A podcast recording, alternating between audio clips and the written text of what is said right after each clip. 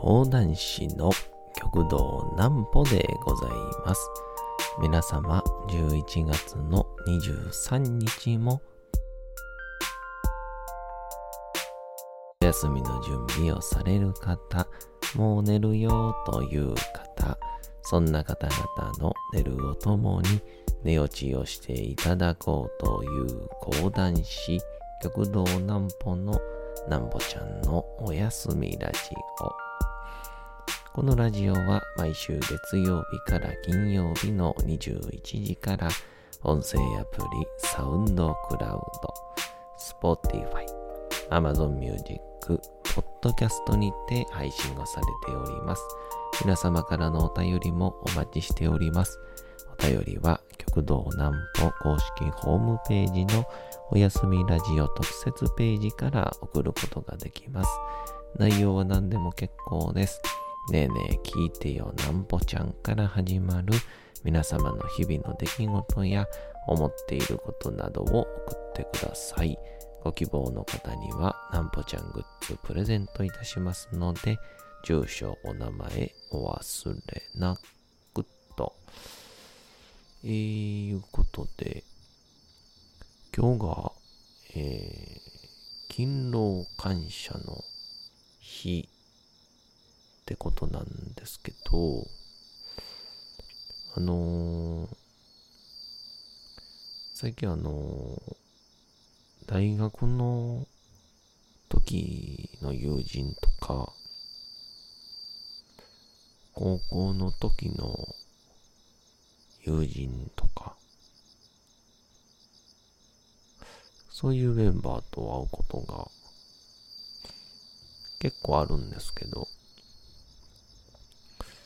そのメンバーと会って、やっぱりでも、山本、あ本名ね、山本はすごいなぁ、とかって言うんですけど、絶対にそんなことないっていう話です。なんぽちゃんの明日は何の日？さて、明日が11月の24日ということで、昨日22日の雨で、え一気に、寒くなりましてですね、あのーもう今日朝、気づいたら、暖房つけてましたね。えー、やっぱあの電熱式の暖房ももちろんいいんですけど、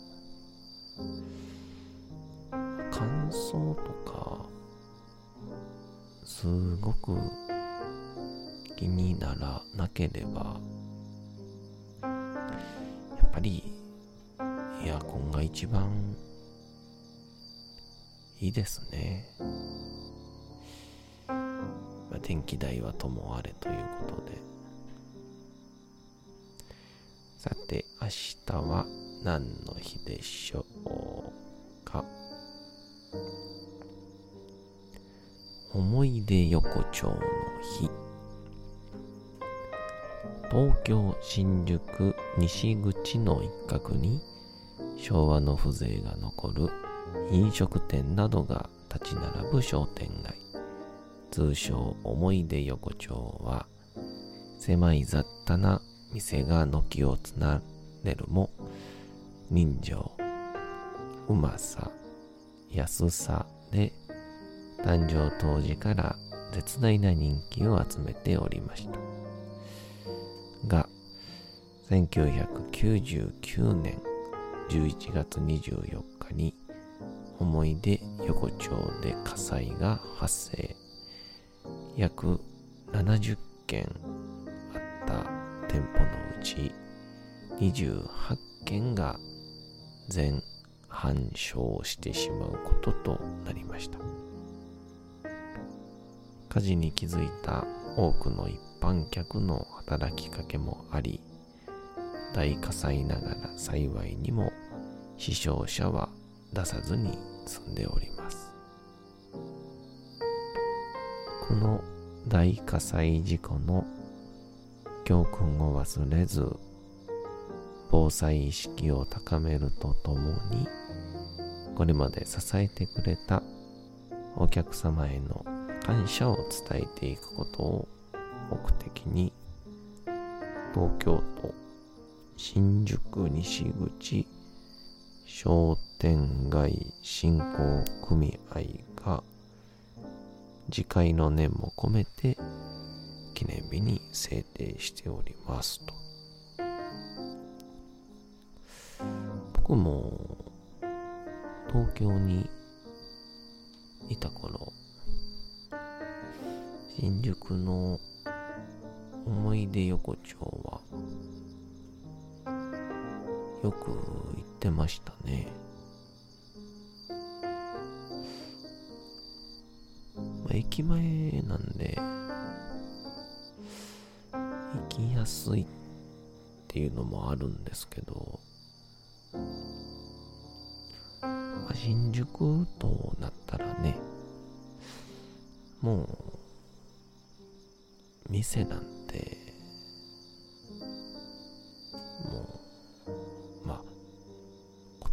難しいですけど、腐るほどありますからね。ええ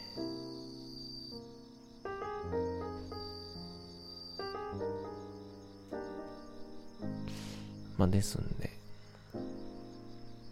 思い出横丁、結構、早めの時間に入ってしまえば、空いてたりしますから。ぜひ皆さん、行ってみたらいかがでしょうか。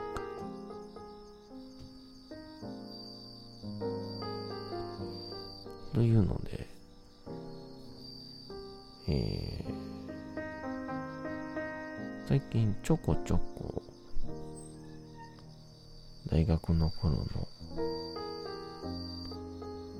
友人とかと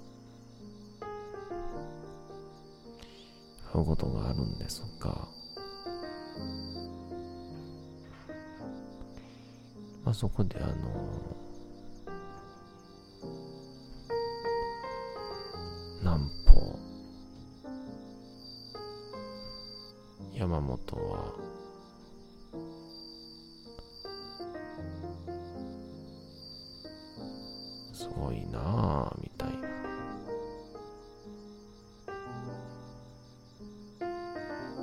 好きなことを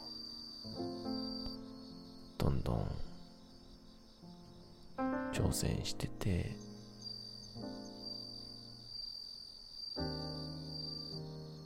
本当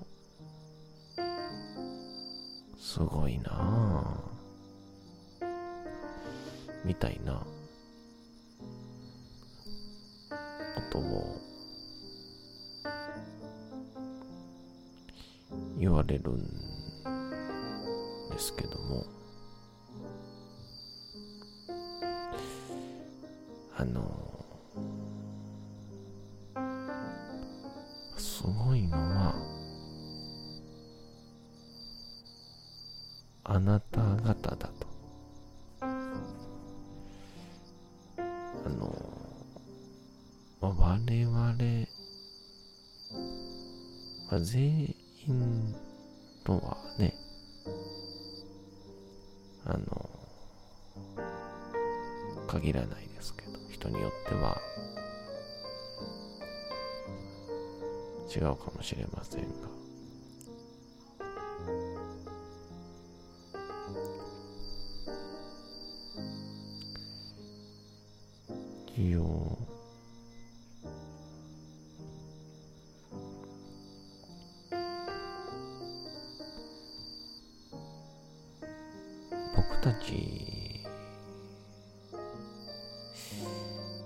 好きなことやってますからね。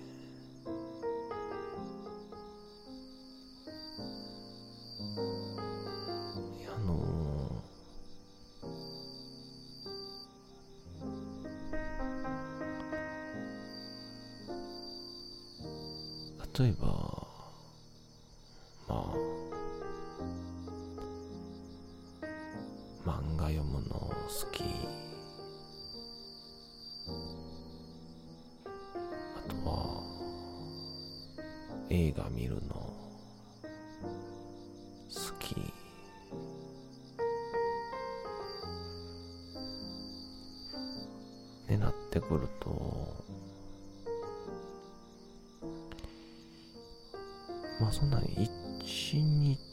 中できるじゃないですか。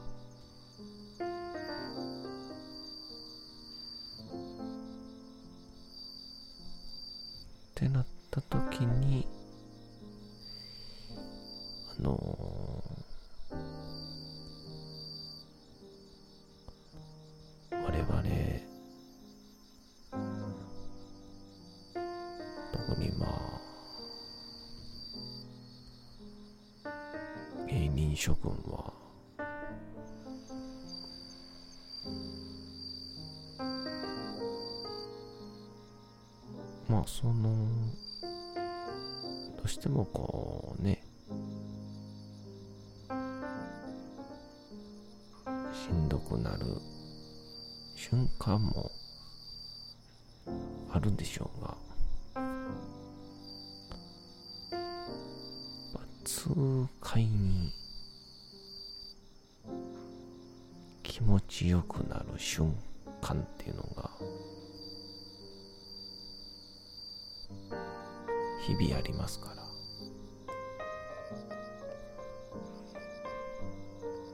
まあその瞬間があれば基本大体のことはクリアになるっていう。この前山陽放送で岡山の方のね RSK にちょっと初めて行ってきたんですけど。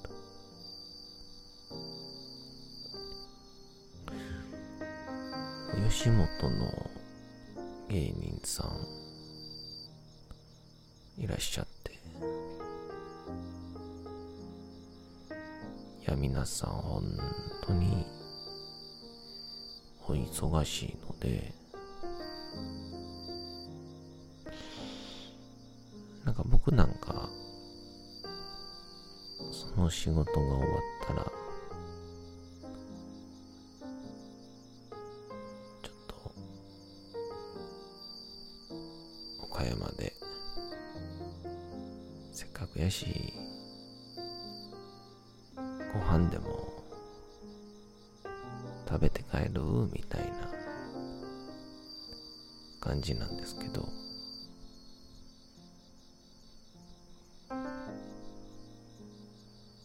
その方々。う切って15分の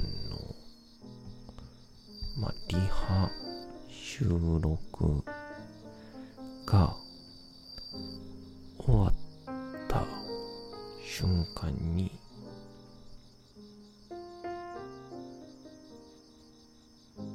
次の仕事があるっていうので飛び出していかはるんですよ。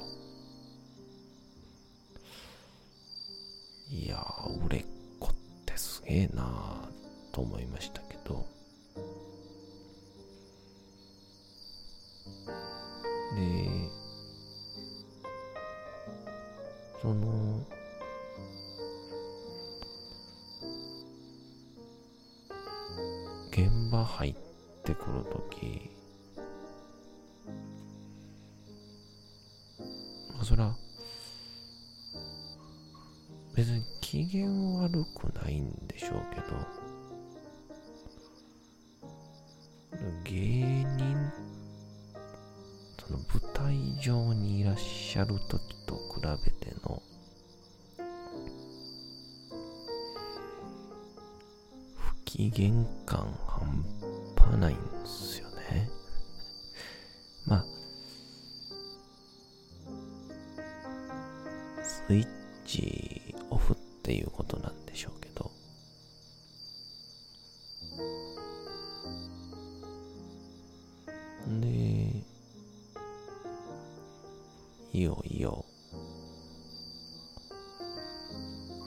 本番、出る。まあお客さんなしで、スタッフさんだけなんですけど、笑いを取る。で、楽屋帰ってきたら、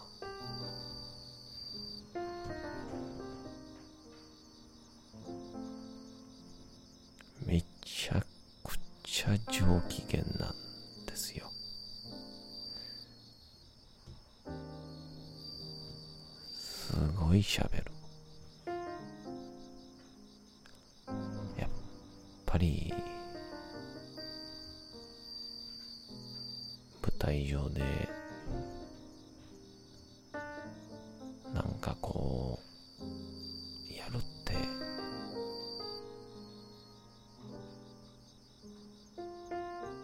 気持ちいいんやろなっていう。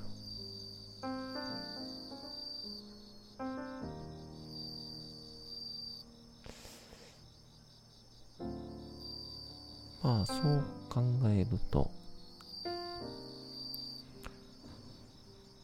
この仕事の、特に売れっ子の方々は僕らと比べて、まあ、多忙やし、じゃやりたくないこともやらないといけないっていうのはあるんでしょうから、機嫌が悪いことがあっても、一瞬のその、やりたいこと、気持ちいいこと、で全部が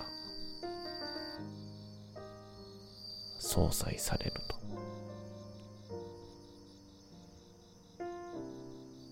で、僕レベルになると、なんか、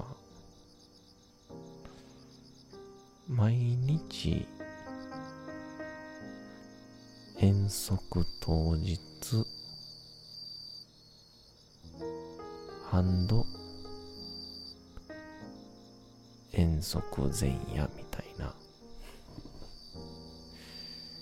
えー毎日ちょっとワクワクして、睡眠浅めみたいな、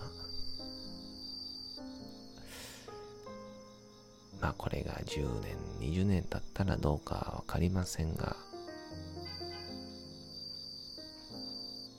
まあ現状、南王兄さんは、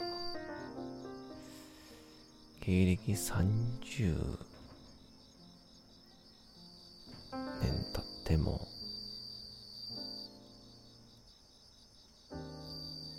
ずっと楽しそうですからね。えー、ですから、本当に、我々芸人、た社会に本を返せてない芸人は、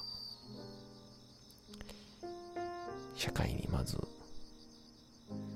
心の底から、感謝することを推奨。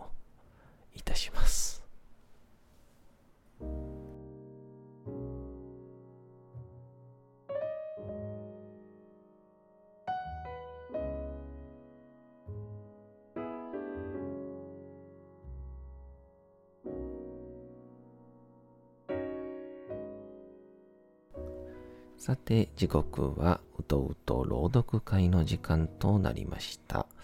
皆様小さい頃眠れなかった時にお父さん、お母さん、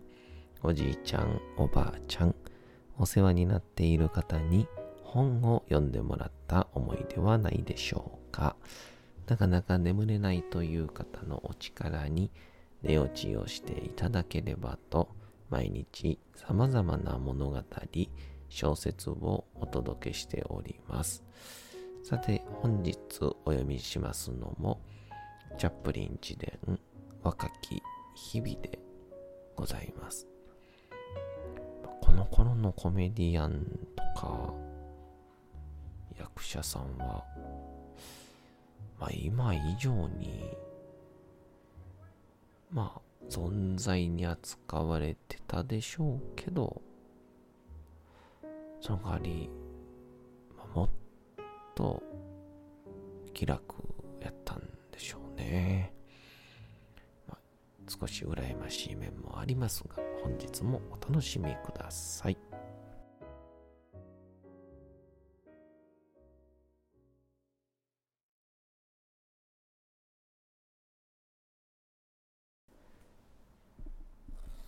チャップリン自伝若き日々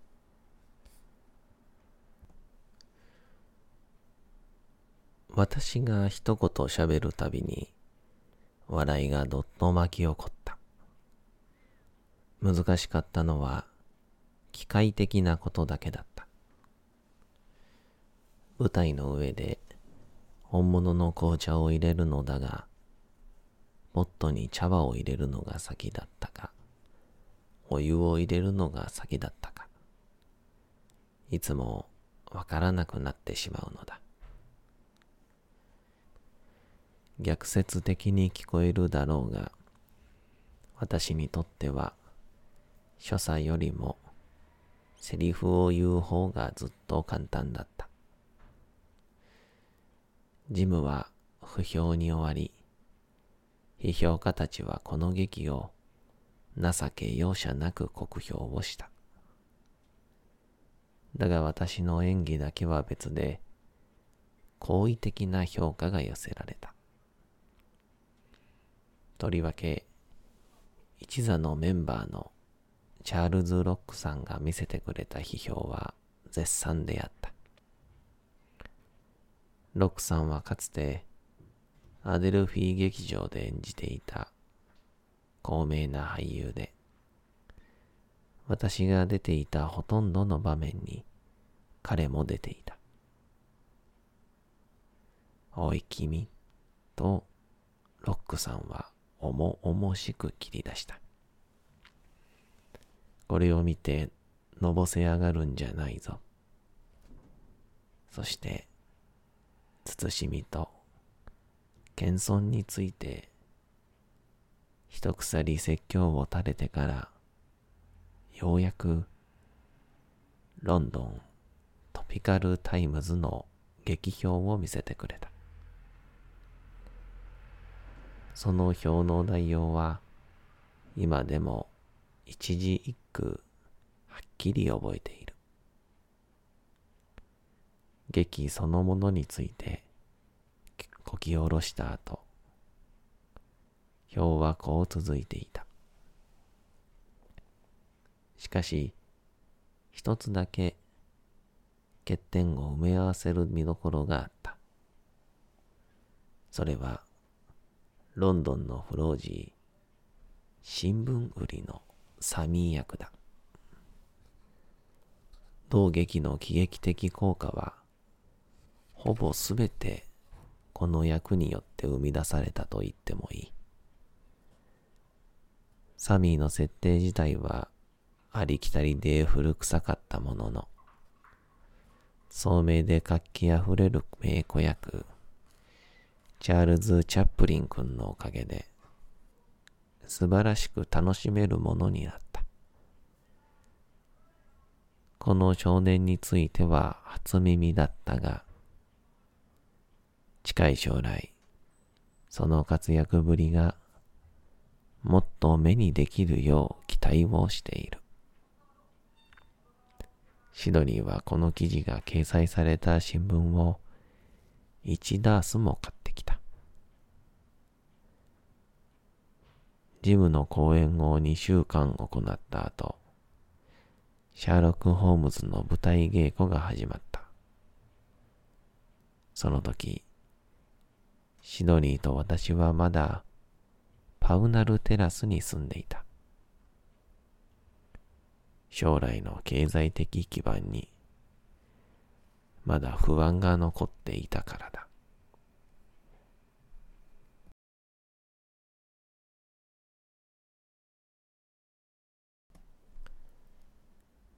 さて、本日もお送りしてきました、なんぽちゃんのおやすみラジオ。というわけでございまして、11月の23日も大変にお疲れ様でございました。明日も皆さん、街のどこかでともどもに頑張って、夜にまたお会いをいたしましょう。なんぽちゃんのおやすみラジオでございました。それでは皆さん、おやすみなさい。すやすやすやーん。